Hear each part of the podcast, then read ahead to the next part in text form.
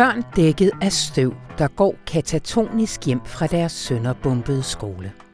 Forfærdede mødre, der pludselig kan spurte 500 meter uden pause, gennem de kvarterer, hvor de plejede at købe ind.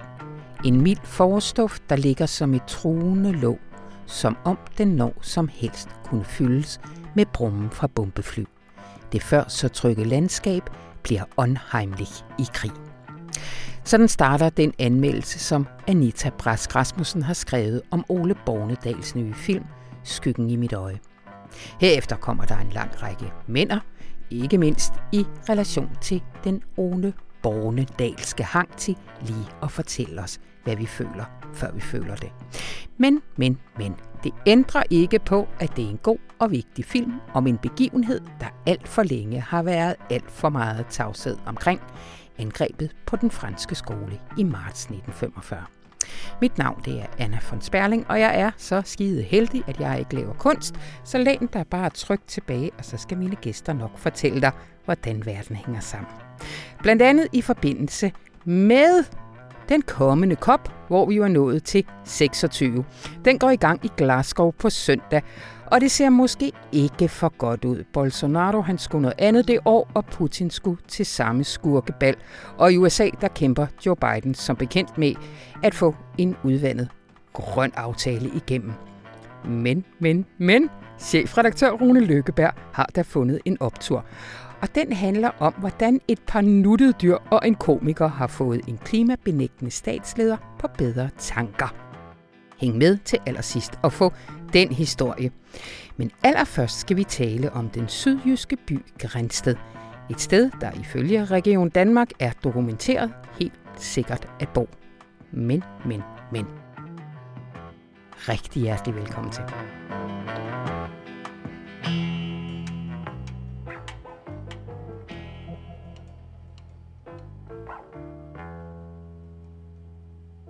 En undersøgelse af Grænsted fra 2020 viser bekymrende fund af alvorlige sygdomme som prostatakræft, fostermisdannelser og nervesygdommen ALS, der kan skyldes forurening, siger eksperterne.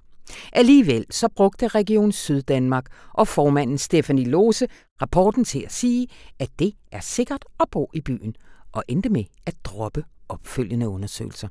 Det har man kunne læse om i Information de seneste uger, og bag de her øh, afsløringer står blandt andet Charlotte Mortensen, øh, Henrik Winter Nielsen og som I måske kender, Louise Skov Drivsholm her fra Avisen. Før vi ligesom går i gang, skal vi ikke lige have på plads, fordi det er i hvert fald et par nye navne, og Charlotte Mortensen har jeg her i studiet. Hej Charlotte. Hej. Hvem er du? Jeg er journalist, og øh, ja. Du er journalist, men du er ikke ansat her på Avisen? Nej, Nej. jeg er det, der hedder freelancer, sammen ja. med øh, Henrik. Og det er dig, der øh, får nys om den her sag? Dig, Henrik? Ja. Altså, hvordan sker det? Altså, sådan helt tilbage i historien, så er jeg på en festival, hvor jeg møder en fyr, som fortæller, at øh, han har børn, men det er ikke hans børn. For han kan ikke få børn, fordi han kommer fra Grænsted. Ja. Det er hans klare overbevisning. Og øh, på den baggrund beslutter jeg mig for at kigge lidt på, hvad der egentlig findes, og støder så på, øh, på undersøgelsen fra 2020. Ja. Og så øh, beslutter Henrik og jeg i forbindelse med noget uddannelse på Syddansk Universitet, og øh, kigge nærmere på rapporten og søge agtindsigt i, hvordan den er blevet til. Ja. Og vi har også Louise Skov Drivsholm her i studiet, vores øh, videnskabsredaktør. Louise, Grænstedværket, det er jo sådan noget, der siger, øh, de fleste er sådan en lille, smidt mule, bille, lille bitte smule. Men, men, men hvad, var, hvad var det for en, en type virksomhed? Grænstedværket, som stadig eksisterer i dag, men har øh, andre ejere, har produceret vitaminer og medicin og forskellige tilsætningsstoffer. Øh, og i den forbindelse så har man haft nogle forskellige forurenende kemikalier, som man i perioden fra 1924 til 1976 har dumpet forskellige steder i, i Grænsted. Og der er altså tale om mange tusind tons forurening, der er blevet hældt ud øh, i forskellige steder i, i byen. Øh, og nogle af de skadelige stoffer, som er blevet hældt ud, det er blandt andet kviksøl og noget, der hedder vinylklorid, som man ved er, er kræftfremkaldende. Så der er altså tale om, at man i flere årtier har losset en masse skade, sundhedsskadelige stoffer ud i byen, og man ved ikke, hvor stor skaden er for dem, der bor der i dag, for eksempel. Nej. Men apropos den unge mand, du mødte på festivalen, så har det jo i rigtig mange år været en stor bekymring for borgerne, hvad der var øh, af sundhedsrisiko for dem og deres børn. Og der bliver det besluttet i 2018, at nu skal det, øh, nu skal det klargøres, og der bliver sat i gang i en rapport. Hvad, hvad skal den rapport? Jamen, den rapport skal jo undersøge, hvordan sygdomsbilledet ser ud i Grænsted, sammenlignet med nogle andre byer i nærheden, som ligner Grænsted nogenlunde demografisk. Hvor mange er syge, hvilke sygdomme har de her borgere sammenlignet med de sammenlignelige øh, byer. Ja. Og så står der også, øh, at så vidt muligt vil man forsøge at finde ud af, om der er en sammenhæng imellem det sygdomsbillede, altså de sygdomme, befolkningen har her, og så forureningen. Ja. Og der kommer konklusionen i, øh, i 2020. Hvad, hvad, hvad er det, forskerne siger? Jamen, der er jo, der er jo gode nyheder, i mm. hvert fald, da regionen skal formidle øh, den her rapport, de har fået undersøgt, og som befolkningen har gået og ventet spændt på. Den er blevet ud, øh, forsinket et par gange, så der, der ender med at gå øh, næsten to år, fra man sætter den i gang, til man har øh, resultaterne i maj 2020. Og der øh, går Stefanie Lose ud og siger, øh, og hun er både formand for Danske Regioner, og så er hun regionsrådsformand i Region Syd mm. Danmark, hvor alt det her jo foregår for ja. Venstre, ja. Og så er hun Venstre kvinde også. Ja. ja. Og hun går ud i en pressemeddelelse og siger, at hun ved, der øh, er mange, der har været bekymrede om det her. Derfor det er en lettelse, at man nu på baggrund af den her rapport kan dokumentere, at det er sikkert at bo og færdes i Grænsted. Så øh, rapporten bliver ligesom brugt som et forløbigt punktum i den her sag. Nu er der garanti for, eller dokumentation for, som Stefanie Lose siger, at man ikke bliver mere syg af at bo i Grænsted, end af nogle af de andre sammenlignelige byer, som, øh, som Charlotte nævnte. Hmm. Hvad gør I så, dig og Henrik? Vi starter med at læse rapporten. Øhm, den er 188 sider lang. Der er rigtig mange tal, der er rigtig mange tabeller. Og så kigger vi med øh, undrende øjne på selvfølgelig det her med fertilitet, fordi det var ligesom det, der fik os på sporet af det. Mm. Men også på, at man for eksempel finder øh, ret meget mere skjoldbruskkirtelkræft. Øh, og hvordan det, det er noget, der har en forbindelse til kemikalierne osv. Øhm, så det kræver altså ikke i første øjne ekspertøjne at se, at, at den konklusion måske er lige frisk nok? Når man kigger på den med sund fornuft, ja. øhm, så er det bemærkelsesværdigt, at man konkluderer, at der ikke er noget at komme efter. Når man ved, at der er blevet udledt stoffer, der kan forårsage skjoldbruskkirtelkræft, for nu at tage det som eksempel, og man så kan se, at der er en forøgelse i nogle perioder og, og, og så videre, så kan det undre, at mm. man ikke undersøger det nærmere. Mm. Og det er jo så det, vi gør efterfølgende, øh, efter at øh, Charlotte og Henrik er kommet ind og samarbejde her med information, det er, at vi siger, okay, en ting er jeres lægmands undren, eller hvad man skal sige. Mm. Skal vi ikke forelægge den her rapport for en masse kloge hoveder, der ikke har været med til at lave den, og høre, hvad de tænker, både om måden, den er lavet på, og om resultaterne. Ja. Øh, og de siger både, at rapporten, øh, som er sådan en registerbaseret analyse, øh, at den har nogle store metodiske svagheder, fordi man undersøger en meget lille population, mm. befolkning i Grænsted, der i dag kun tæller godt og vel 10.000 mennesker. Tilbage i tiden var det jo endnu færre. Og så undersøger man for nogle meget sjældne sygdomme, som for eksempel den alvorlige nerve, øh, hjernesygdom ALS, ja. som jo gudskelov er meget sjælden.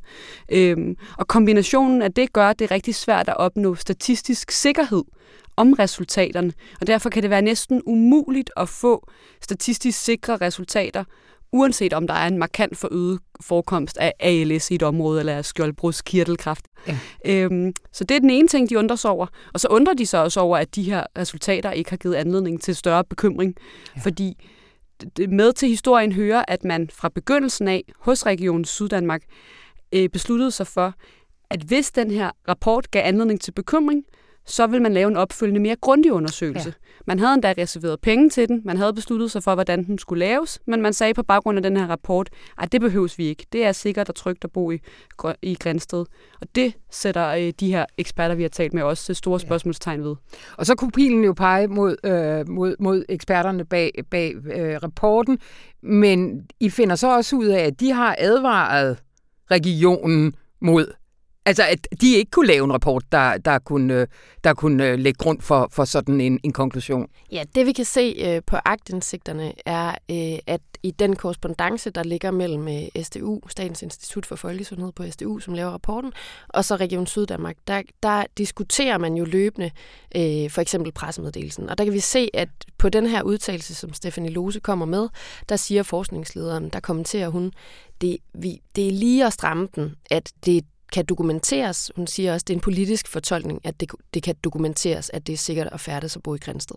Okay. Så med andre ord øh, har de fået den besked, men vælger alligevel at, at gå videre med den fra regionens side. Og vi kan også se, at man øh, blandt regionsrådsmedlemmerne fra starten af har fået at vide, det er dem, der vedtog, at vi skal lave den her undersøgelse, at et, den kan ikke koble resultaterne til forurening, som er jo er hele årsagen til, at man gør det her. Man kan ikke lave årsagssammenhæng med sådan en registerbaseret undersøgelse. To, metoden er uegnet til sjældne øh, sygdomme som ALS, ja. der var jo en af hovedbekymringerne. Så man har fra starten af godt vidst, der er en masse ting, den her rapport ikke kan, da man får konklusionerne og skal formidle den, får man at vide af forskningslederen, I kan ikke bruge ordet dokumentation, vores rapport kan ikke dokumentere det her. Ja. Alligevel udtaler Stefanie Lose det i, i pressemeddelelsen. Ja. Ja. Men faktisk også, det er en lille sidehistorie, men, men der er også en historie om, at der faktisk er forskere, som har nogle metoder til faktisk at undersøge ALS, øh, som søger nogle penge, og skal have regionen til egentlig bare at sætte et stempel på en fondsansøgning, som regionen så ikke er interesseret i. Hvad sker der der? Jamen, øh, da forarbejdet er i gang, der har man øh, sat denne her undersøgelse i gang. Den hedder fase 1, og så har man en anden undersøgelse, øh, som man har legnet op og reserveret, hvis der er grund til at gå videre. Den hedder fase 2.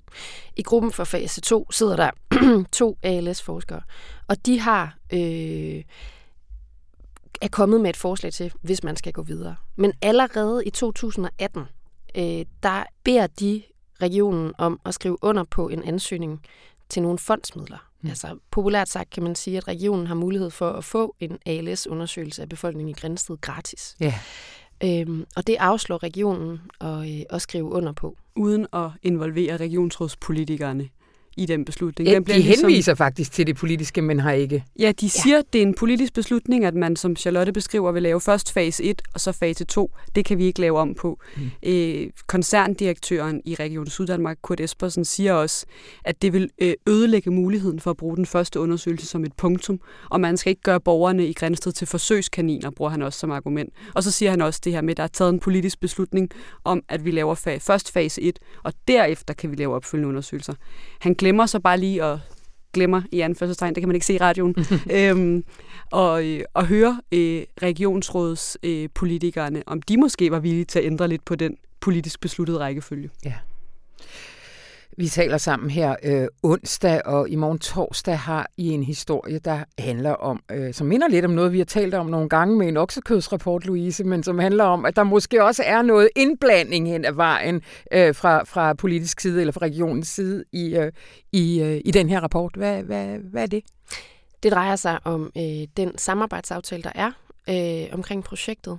Der er øh, skrevet nogle beføjelser ind, som regionen har som af flere eksperter vurderes til at være øh, altså, i overensstemmelse med, hvordan det burde være.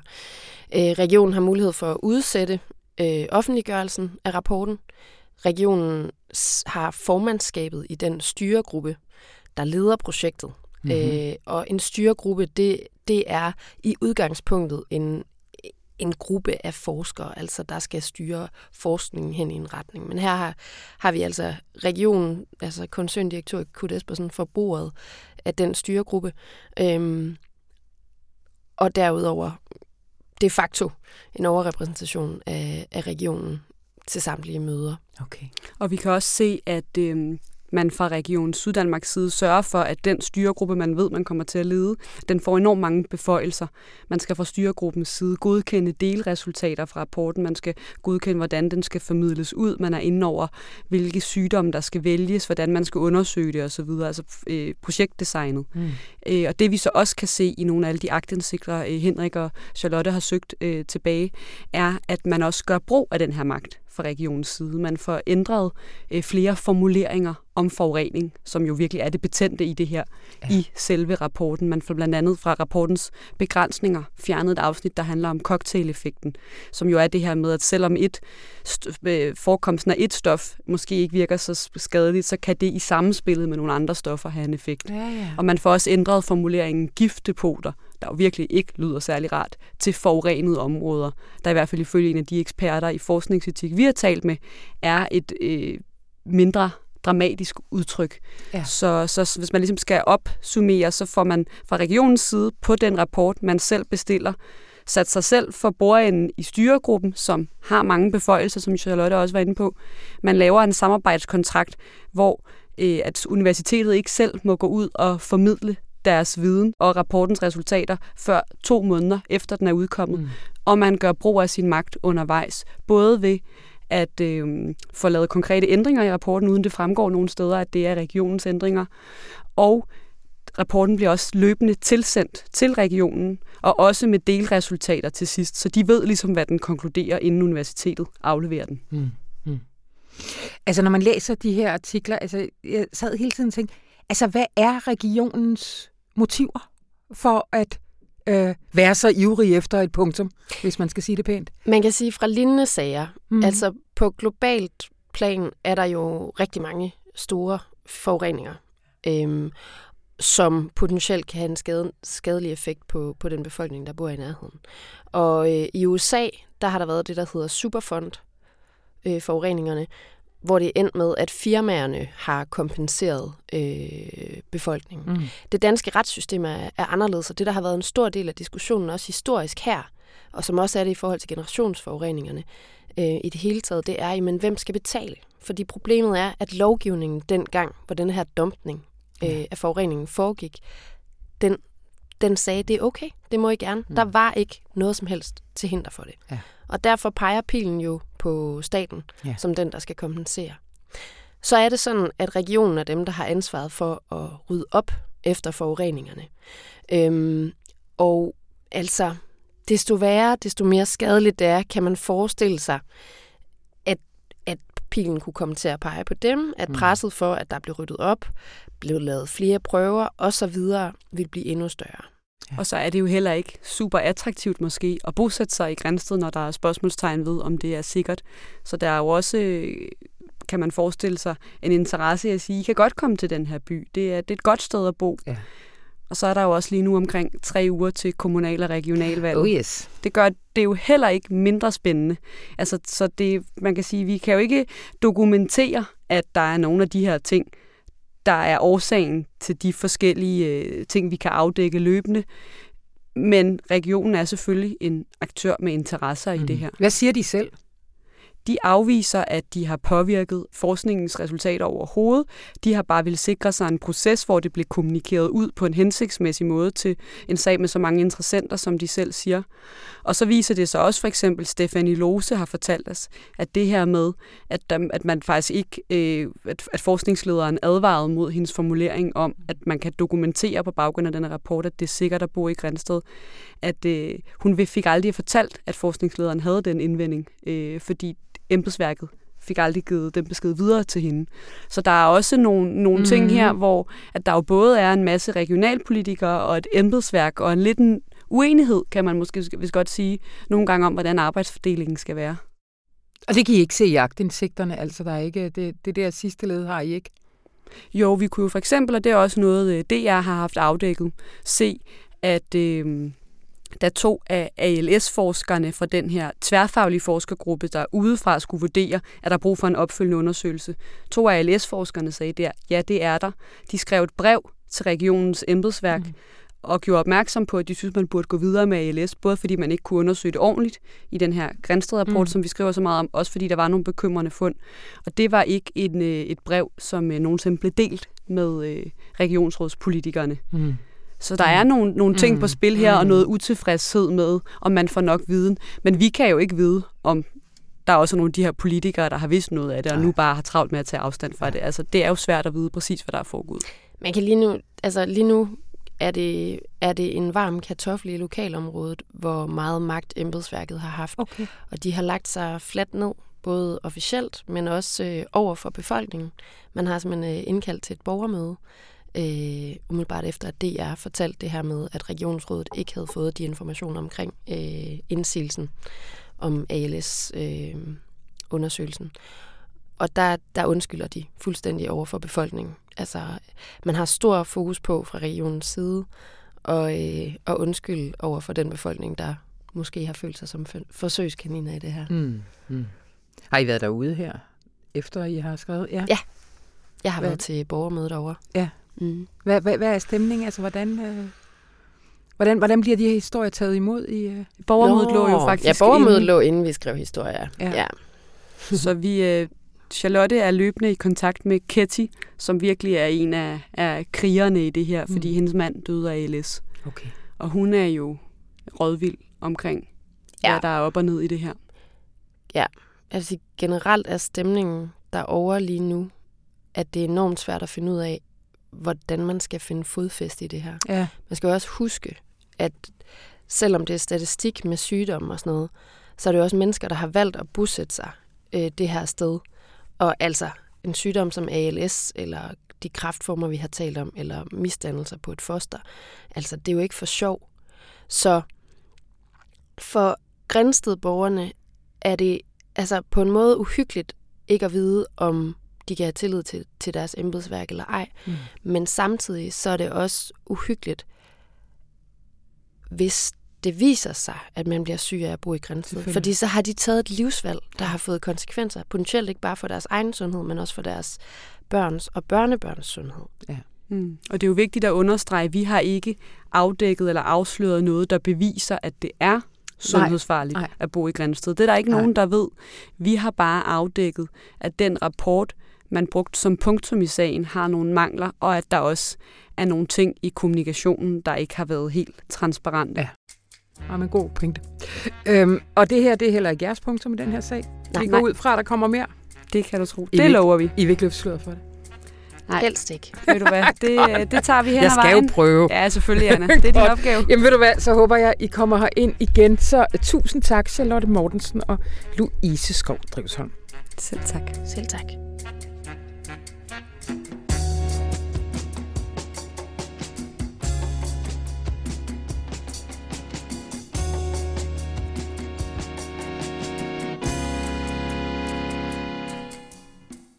Hej Rune. Hej Anna.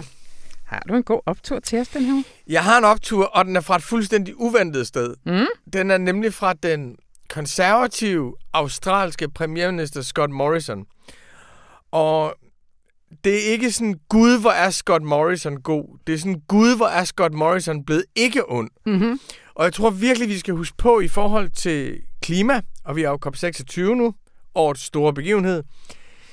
Det vigtigste i forhold til en grøn omstilling i verden, det er ikke, at de gode bliver endnu bedre. Alle skal blive maksimalt gode. Mm. Men... Det vigtigste i forhold til radioprogrammet, det er, at du ikke banker i bordet. Godt. Øh, godt. Det vigtigste i forhold til klimaet, det er, at nogle af dem, der afviser at tage ansvar for den dagsorden, begynder at bevæge sig ind på banen og tage ansvar. Mm. Det vil sige, at Bolsonaro faktisk erkender, at Amazonas er et globalt ansvar, han har at det republikanske parti i Amerika faktisk erkender, at de skal blive på det spor, som Joe Biden lægger nu. Altså, at der bliver lagt nogle spor ud, som er faste. Og derfor er det, at der er nogen, som har været fuldstændig afvisende over for dagsordenen, som nu går ind og tager ansvar for den, det er for mig at se det politisk vigtigste. For det betyder, at vi får en fast kurs i verden, og verden skal have en fast kurs, hvis ikke det skal brænde helt sammen. Og Scott Morrison er jo ligesom sådan en, som alle venstreorienterede hader. Mm-hmm. Øh, også alle centrists hader. Men han er ekstremt højorienteret australsk premierminister. Han gik til valg i 2019 på at være imod Australiens 2050-målsætning. På at love, at de ikke ville love at, at leve op til Paris i 2050. Det var det, han gik til valg på. Mm. Vel at mærke i et land med de her fuldstændigt vanvittige skovbrænde. Vi har set redselsfulde billeder af dyr, der er blevet brændt ihjel, og vi har virkelig haft fornemmelsen af, at bushen er ude af kontrol. Samtidig er Australien jo et af verdens mest kul eksporterende lande. Så det vil sige, at det er ligesom en mand, der sidder og ryger med nogle kæmpe store cigaretter ned i dine og mine børns fremtids lunger. øh, Scott Morrison. Øh, og det, at du har en dernede, som er totalt afvisende over for den dagsorden, og bliver valgt på ikke at ville løfte det løfte, alle har forpligtet sig på, det har jeg været så deprimeret over. Så er der sket det. Nu her op til COP26. Scott Morrison er selvfølgelig hurtigt ud at sige, at det pæskider han ikke komme til. Altså, det må de simpelthen ligge og tumle med i fred op i Glasgow. Ja. Så kommer der et internt pres i Australien, og så er der en australsk komiker, som hedder Dan Illich, som vi elsker. Dan Illich, han får indrykket nogle annoncer på Times Square i New York. Her i øh, oktober, midt i oktober, får en indrykket annoncer, øh, hvor han, som en af dem er et stort plakat, hvor der står, kram en koala, før vi udsletter dem. Den anden er et billede af en kænguru, som der er ild i, som siger, Australia, net zero by år 2300. Pointen er, at Dan Illich, han laver de her sådan, jokes, hvor han udskammer Scott Morrison fra New York, og han gør det med de her sindssygt morsomme øh, plakater. De er morbide, men de er også morsomme. Og de plakater og den aktion har faktisk været med til at hjælpe den interne opposition i Australien til, at Scott Morrison nu er gået imod sit eget valgløfte og sagt, de skal være på net zero i 2050. Og Scott Morrison, djævlen selv, han kommer til COP26. han kommer til COP26 i Glasgow. Jeg ved godt, for alle andre regnskaber, der er det sådan noget, at han har ikke nogen forpligtende 2030-mål. Rigtigt, Ja, ja, ja. rigtigt, rigtigt. Men det skridt, han har taget, det er et ekstremt vigtigt skridt. Og det er det skridt, som vi håber, at Bolsonaro også tager, Putin tager, alle vores sorte venner, der sidder og ryger cigaretter ned i vores børns lunger. Det, det vi håber på. Og jeg synes, når man har den her fornemmelse af afmagt, og vi er afhængige af hinanden, at der så ligesom er en komiker fra landet, mm. som bruger Times Square, det er fandme sjovt. Det er fandme sjovt. Ved du, hvad det er? Mm. Det er optur! jo, det så. Men kan vi få Putin og Bolsonaro med cute animals and funny people? Det er jeg lidt mere nervøs for. Jamen, det, det tror jeg bestemt heller ikke, vi kan. Det tror jeg bestemt heller ikke, vi kan. Men jeg vil sige, cute animals, funny people mm. and liberal comedians. Ja. Hvis du havde sagt til mig for tre måneder siden, kan de få skålen under Scott Morrison? Ja. Så havde jeg sagt, det er en 10-90'er, Anna. Det er en 10-90'er. Rune, du nævnte det. COP26 starter her søndag. Glasgow, hvad gør vi? Jamen, vi sender jo øh, et absolut A-hold over. Yes. Det kan vi lige så godt sige, som det er. Altså, vi sender jo øh, nogle af verdens bedste klimajournalister, Martin Bahn og Otto Lærke, og en, en af verdens bedste klimafotografer, Anders Ryge, sender vi til Glasgow. Mm-hmm. Øh, Jørgen Sten Nielsen, som vi ikke behøver at sætte nogen som helst adjektiver på, Ja, Han eller bliver- nogen som helst steder. Ja. Han, han, han bliver herhjemme og holder fat i snorene herfra. Så nu går vi ind i det helt store ryg, hvor vi både redegør for, hvor vi er, hvad der skal ske, hvad der er håbløsheden, og peger på, hvad der trods alt er håbet. Ja, fordi det er altså mange år siden, vi har dækket et kopmøde på den måde. Altså, hvad, hvad, hvad får vi ud af det? Jeg har engang været til en prækop. Der Det var en masse mennesker, de jakkesæt, der gik rundt i dårlig lys i en stor hal, og man vidste ikke, hvad der var op og ned. Altså, og så har der også vores egen pre-cop experience. Anna, det skal vi jo altid huske på. Åh oh, ja, Da vi Ej, to sidder sammen i DGI-byen, og hvem er det, der sidder Ja. foran os? Naomi Klein. Naomi Klein med sin frisyr, som vi ved har kostet et par tusind. Og den var så skarp, og vi sad simpelthen, man kunne, man kunne dufte hendes hår. Ja, det kunne man. Det, vi- det kunne man. Og vi sniffede os tættere og tættere på. Ja. Nej, altså sidste gang, det, der var jo ikke nogen kop sidste år. Nej. Øh, så forrige gang, det var i Madrid, kop 25, der var Martin Bahn jo ene mand på, på pletten der, der, dernede, og vi har slet ikke gjort det så stort før, men for det første så får det her karakter af en global begivenhed. Mm. Og det er jo øh, på en eller anden måde latterligt, men det er jo også virkelig vigtigt, at vi har alle mulige kulturelle, indflydelsesrige mennesker, som meget, meget gerne vil være der. Det bliver ligesom et slags Davos-teater, men nu er det grønt. Mm. For eksempel vil Leonardo DiCaprio derover. Ja. Og det er svært at få plads til alle, men han, han, han vil derover. Så det, det, er et, det er et spektakel. Det, ja. det er ligesom den ene side af det. Den anden side af det er, at det er stadigvæk der, hvor vi har den største koncentration af beslutningstagere, som er forpligtet på at løfte noget for vores klima. Og det er rigtigt, Xi Jinping kommer ikke fra Kina. Bolsonaro kommer ikke fra Brasilien, Putin kommer ikke fra Rusland, men Joe Biden kommer fra Amerika mm. og er forpligtet til at levere noget. Nu håber vi, at han får... Ja, han, har det, han, han kæmper lige øh, i de steder. Han kæmper med at få en grøn aftale igennem kongressen, ja. og han kæmper rigtig, rigtig hårdt. Og den bliver ikke så stor, som vi håbede, men den bliver meget, meget større, end den var blevet under Donald Trump. Ja. Øhm, så, så, øh, så, så, så det er stadigvæk en, en, en rigtig stor begivenhed. Det, der er med den her kop, det er, at det vigtigste faktisk er, hele spillet op til kom, fordi det handler om, at de forskellige lande skal melde deres planer ud. Deres øh, roadmap, som vi sagde i gamle dage i Verdensbank-regi. Øh, og der er lidt pres på, at de forskellige lande skal, skal melde deres veje ud til at, til, til at reducere. Nu er der et G20-møde her i weekenden, hvor vi håber, at kineserne kommer med deres. Så det er et spektakel, det er stor politik, det er verdens beslutningskraft, som er, øh, som, som er samlet, og pff, selvfølgelig er information der. Det er der. Og hvis man vil være med, så tror jeg faktisk godt, man kan gå ind og tage en måned gratis og, øh, og lige nå øh, at hoppe på der, hvor det virkelig bliver spændende. Vi bliver nødt til at advare. Altså, det er, fordi der er jo rigtig mange, der begynder på det der information, og så er det en vane, der var resten af det er livet. det. altså, Det er det. det er lidt ligesom, at du begynder at gå med solbriller, og så finder du ud af, hvor fedt det er at se verden der igennem. Ikke? Det her det er bare solbriller, der gør verden mere lys, i stedet for verden mere mørk. Men hvis man går ind på information.dk, skråstreg, prøv nu, så er der faktisk et gratis, gratis, gratis tilbud. Og fordi information er den gode kapitalisme, så bliver man ikke narret. Mm. Man bliver ikke narret. Det er ikke sådan noget med, om du siger lige ja her, og så skal du bare lige klikke nogle steder, og så give dit CPR-nummer, og så lige dit dankortnummer, og pludselig så er du bare på den. Nej, nej, nej. Det er totalt uforpligtende commitment, fordi vi vil gerne være det gode marked. Fordi så oplever vores læsere også, at de er en del af noget rigtig godt. Godt. Den er solgt. Tak, Rune. Tak, Anna.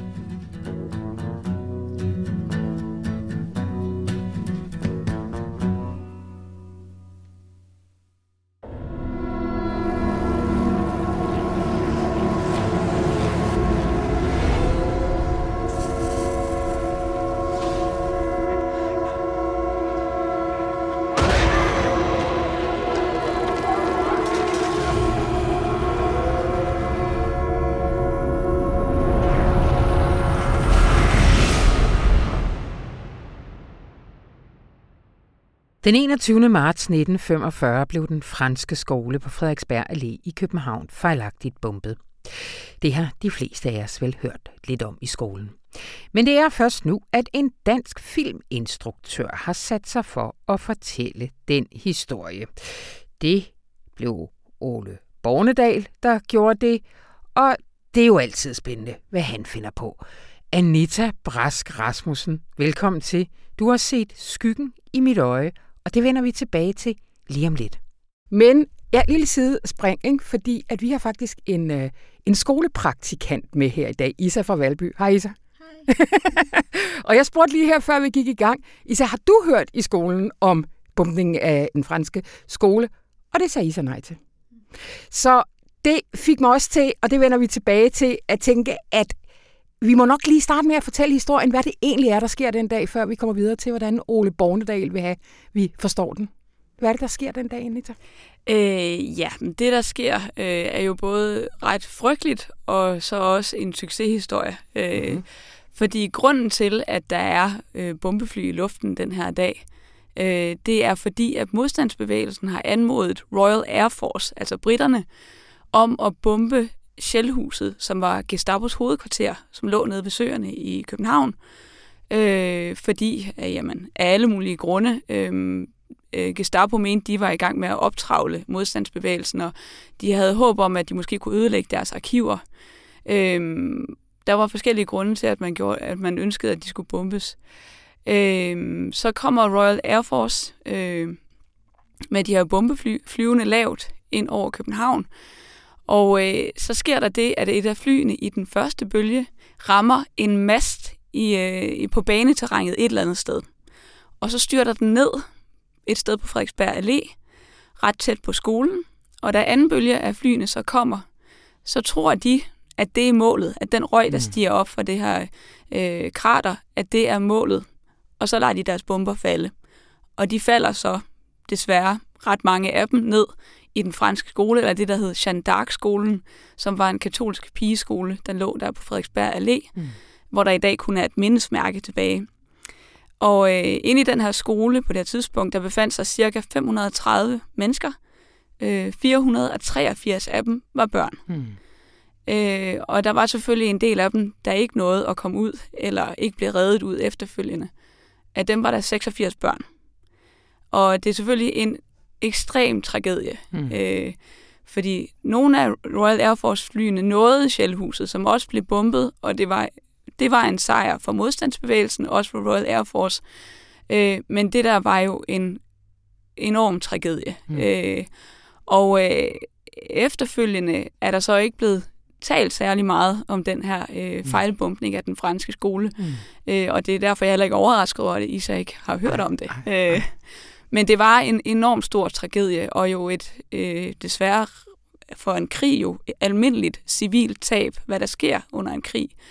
Ja. Øh, Det Men ekstraordinært i en dansk sammenhæng, må man sige. Det må man sige, også i besættelsessammenhæng. Ja. Selvom der jo selvfølgelig også skete, og det er jo også noget af det, den her film minder om, at man har måske en forestilling om flødeskumsfronten, som man har fortalt så meget om, at tingene faktisk var ret fredelige i Danmark. Men på det her tidspunkt, i 45, i marts 45, der er der jo ikke længere noget politi, og modstandsbevægelsens arbejde er virkelig grebet om sig, som generelt set er det faktisk et ret voldeligt tidspunkt øh, under besættelsen. Mm. Øh, og det er noget, som... Altså besættelsen er til stede for alle mennesker i Danmark på det her tidspunkt. Ja. Ja. Øhm. Nå, til filmen, Anita. Hvordan har Ole Bornedal valgt at, øh, at, at fortælle den her historie? Jamen, for det første vil jeg sige, at han heldigvis har valgt at fortælle den via ret mange børn. Mm-hmm. Han har tre børn, som han ligesom fokuserer på. Øh, en dreng, som øh, øh, hedder Henry, som har oplevet et andet, han har været vidne til et andet fejlnedskydning af en taxa, og har simpelthen mistet evnen til at tale, eller han er, er sådan midlertidigt stum. Øh, og så kommer han så, bliver, og så er han også blevet bange for himlen, fordi det jo også var et fly, der skød den her taxa øh, med en masse øh, bryllupsgæster i, mm. som han var vidne til. Han bliver bange for himlen, og så kommer, bliver han sendt til København, øh, fordi der er himlen jo ofte skjult af høje bygninger, mm. hvilket er ret fint, synes jeg. Øh, og, så, øh, og så får han lov til at gå i en skole sammen med sin kusine, og hun går så på den franske skole, mm. øh, som er en katolsk pigeskole. Og så er der så selvfølgelig kusinen her, Rimor, og så er der også hendes veninde, lille Eva. Mm. Og det er ligesom de tre børn, øh, der fokuseres på i store dele af filmen. Men så er der også, og det er der, hvor jeg siger desværre, hmm. en masse voksne, som jeg har lidt sværere ved at forstå, hvad de egentlig laver i filmen. Ja. Udover at være en eller anden funktion, der skal vise os, at for eksempel hippofolk, altså det dansk uniformerede Hilfspolizei, som... Øh, øh, der er der en repræsentant for dem, som hedder Frederik, som får sådan en bizarre flirt med en nonne, der tvivler i sin tro, selvfølgelig en nonne så fra, fra Jeanne d'Arc-skolen, Sankt Josef-søstrene hedder de. Øh, som, og den her nonne, hun pisker sig selv, fordi hun er i tvivl om sin tro. Og der, får vi, der er det, vi kender Bornedal igen. Ikke? Han har det med, at han lige skal lige have nogle flere lag, lige skrue op på 11 hele tiden.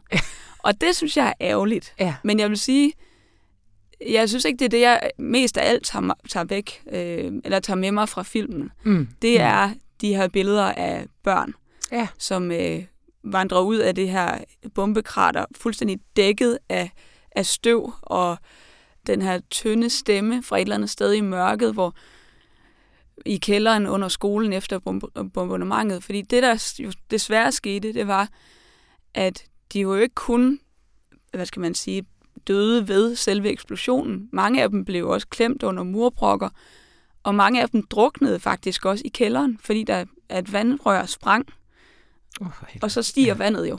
Ja. Øh, og de var jo selvfølgelig alle, selvom luftalarmen var gået i, i gang meget sent faktisk, mm. så var de jo alle sammen søgt mod kælderen, det havde de jo lært, de skulle. Og så var de faktisk fanget der, mm. øh, hvor vandet bare steg.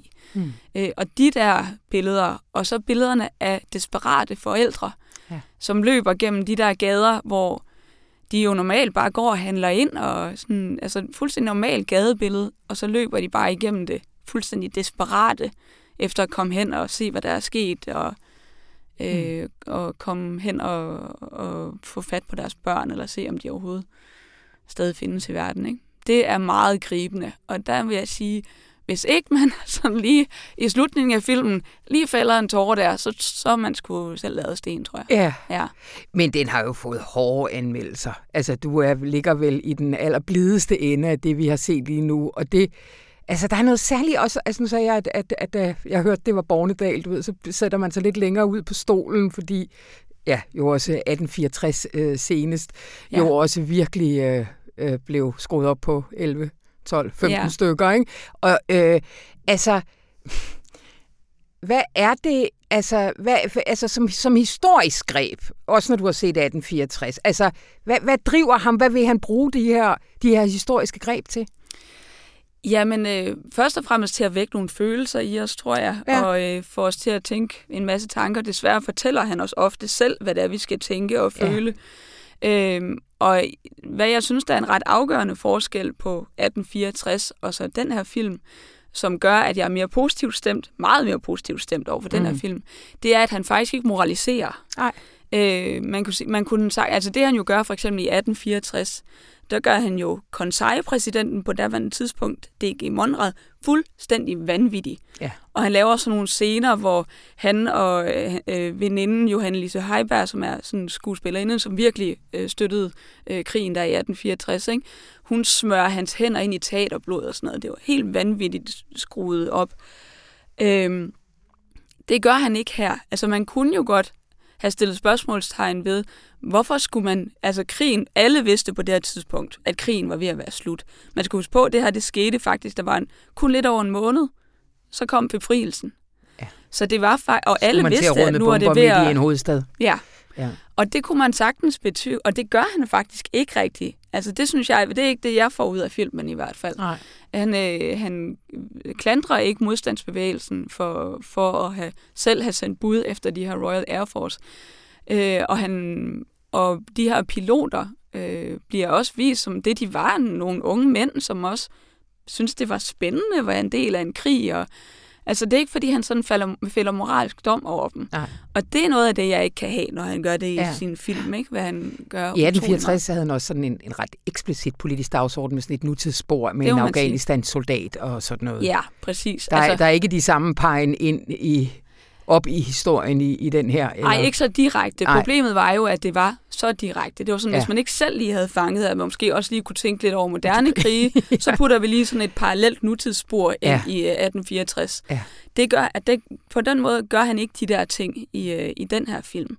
Øh, særligt i de, i de sekvenser, hvor børnene er i fokus, og hvor selve angrebet er i fokus, der er det det, han koncentrerer sig om. Ja og han vil ikke fortælle os noget. Det kommer man så til at gøre alligevel, netop fordi han ikke siger det så direkte, så kommer man selv til at tænke over, hmm, hvad med vores forestillinger om den rene krig i dag, om droneangreb og præcisionsbumpning? Mm. Fordi selvfølgelig i alle krige sker der civil tab, yeah. og de ser sådan her ud. Yeah. Og det er bare det, han viser os. Ja, ja. Men jeg blev lidt lettet over at se, at du, øh, at, at du faktisk øh, synes, det er en god film. Nå, jamen, ja. der kan også gå en lille smule inflation i at blive sur på Borndal eller sådan noget, fordi ja. grundlæggende set er det jo bare en helt utrolig vigtig historie, at det er nemlig det, og det er nok også noget af det, der gør, at jeg i den her situation hellere ser på glasset som halvt fyldt, ja. end halvt tomt. Ikke? Altså, at jeg, øh, det er virkelig en vigtig historie at få fortalt. Altså, det er et vidnesbyrd, øh, som er forsvundet ud af vores historie. Øh, I 1955 der blev der lavet en dokumentarfilm af Theodor Christensen, der hed De fem år, som var en meget afgørende dokumentarfilm, fordi den blev brugt i skolerne til at undervise børn ud fra. I flere generationer var det den film, man så, når man skulle lære noget om besættelsen. Mm. I den film er den franske skole slet ikke med. Øh, og det er trods på trods af, at der faktisk er ret imponerende øh, filmmateriale, det har en historiker, der hedder Lars Martin Sørensen, øh, påvist, der ligger imponerende filmmateriale for selve redningsarbejdet på skolen. Der var masser af muligheder for at inddrage det i filmen, men det valgte man ikke at gøre. Hvorfor? Ja, altså det, som historikeren mener er påvist, det er, at det er sket efter politisk pres. At man øh, øh, på en eller anden måde øh, fra embedsværkets side ikke har fundet det betimeligt at have det her angreb med. Du skal tænke på, at i efterkrigstidsårene var vi stadigvæk sådan lidt, havde vi været en del af de allierede, eller havde, var vi lidt, var samarbejdspolitikken lidt for venlig, alt sådan noget der. Ikke?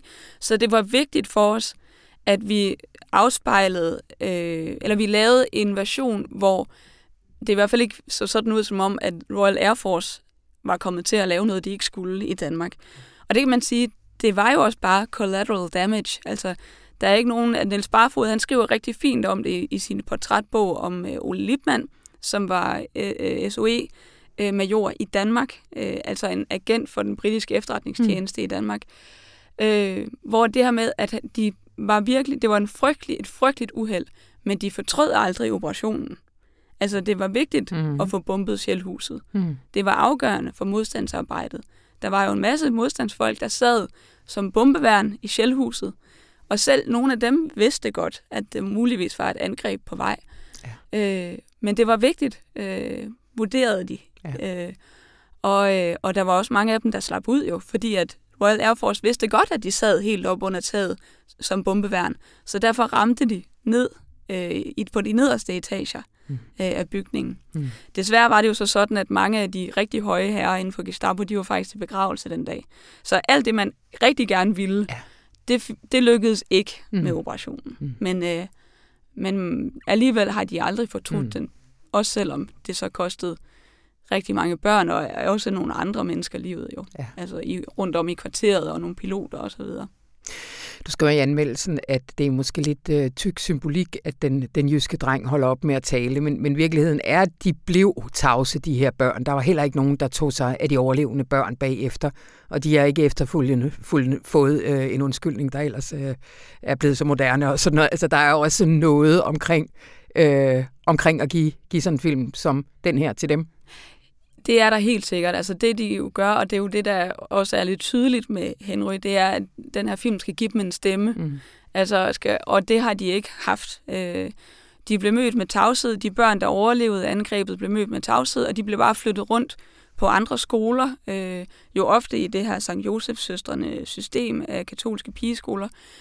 Men, og så, altså, så vidste nogle af dem ikke engang om, om, om hvem der havde overlevet. Altså, mm det, de må skulle bare starte i en ny skole, og så var der jo ikke noget, det var der jo generelt ikke rigtigt dengang, noget psykologhjælp eller noget overhovedet, men og generelt var der sådan en tendens til, at vi helst ikke skal tale om det. Ja. Sådan var der var mange ting på det her tidspunkt. Og ikke kun de her børn, men jo også børn af modstandsfolk, har jo efterfølgende haft enormt behov for at finde ud af, hvad der skete, og øh, hvad, hvad, hvad det egentlig var, de havde været udsat for. Mm. Øh, og hvorfor det stadigvæk påvirkede dem. Hvad mange af de her stadig, nu jo meget voksne mennesker ja, er påvirket af i deres liv i dag. Ikke? Ja. At de har været ude for så traumatisk en, en oplevelse. Ja. Og apropos børn, fremragende barnes, børneskuespil. Hvad hedder det? Barneskuespil? Børneskuespil. Ja, børneskuespil. Det har jeg i hvert fald kaldt det, ja. Skuespillere, som er børn. Ja. Ja. ja. ja. Ja, de er ret fantastiske. Altså jeg vil sige, især øh, Henry, der, der spilles af Bertram Bisgaard, øh, er virkelig stærk i den der skrøbelighed, han har med Han ikke kan tale, så han er jo ren krop det meste af filmen. Ja. Øhm, og det gør han bare virkelig imponerende. Og det er så skønt at se øh, børn få plads til at finde deres karakter. Det, det, er jo, det er jo ikke ret mange instruktører, der faktisk kan finde ud af det øh, og give dem lov til selv at finde ud af, hvad er det egentlig, hvad, hvad, hvilken rolle spiller jeg i den her film, og hvad føler jeg, hvad, hvad er det, der er vigtigt for min karakter. Og det kan man bare se, at det ved de her børn. At man kan også se på, på, øh, på hende, der spiller Eva, at hun ved godt, at hun, er, hun, hun skal være kontrasten mellem det uskyldsrene øh, barneliv, og så, så voldsomt og stort øh, et fænomen som krig. Mm. Altså, hun er en blød, blød lille krop, som møder det her store monster og de her øh, meget met- metalliske øh, bombefly. Ja. Øh, og det gør de simpelthen så godt. Det er virkelig Og det er selvfølgelig øh, sandsynligvis både god casting, men det er jo også god instruktion, så det er en skolebogen. Det er det nemlig. Ja. Det er det nemlig. Så kunne man så ønske, at han aldrig havde flyttet blikket fra børnene, for det gør han jo desværre. Ja. Men, ja. Godt, det bliver sidste ord. Tusind tak, Anita Brask Rasmussen. Selv tak.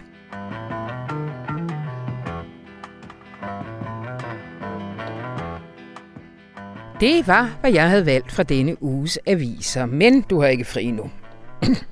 jo, du har fuldstændig lige så fri, du har lyst til. Men hvis du har lyst til at høre mere godt fra Dagbladet Information, så kan du finde det over hos vores venner Anton Geister og Ulrik Dalin over i Støjbergs Instruks. Og den kan du finde her i Radioinformationskanal eller i sin helt egen podcastkanal. Og lige netop i denne uge, der vil jeg anbefale, at man lytter med, for det er nemlig en skidegod historie. Fordi at sidst i juni 2017, så skrev jurist i Udlændingsstyrelsen Margit Sander Rasmussen et notat om, hvordan hun havde oplevet sagen om adskillelsen af asylpar. Og så printede hun en kopi af notatet og slettede den elektroniske version af det på sin arbejdscomputer, og så tog hun printet med hjem og gemte det i sin bogregion, for det var åbenbart et potentielt kontroversielt papir. For der stod nemlig, at hun oplevede sagen fundamentalt anderledes end sådan, som udlænding- og integrationsminister Inger Støjberg udlagde den, ikke mindst på et samråd. Det fortalte hun i detaljer om i rigsretten i denne uge, og det vil de to herrer vende og dreje. Også i detaljer, hvis jeg kender dem ret. Mit navn det er Anna von Sperling, og det her program det var redigeret og gjort så lækkert af Anne Pilegaard Petersen. Og så ønsker jeg dig en rigtig god weekend, og så lytter du med her næste gang, og lur mig, om det ikke kommer til at handle lidt om nogle sms'er og en minksag. Hej hej. thank you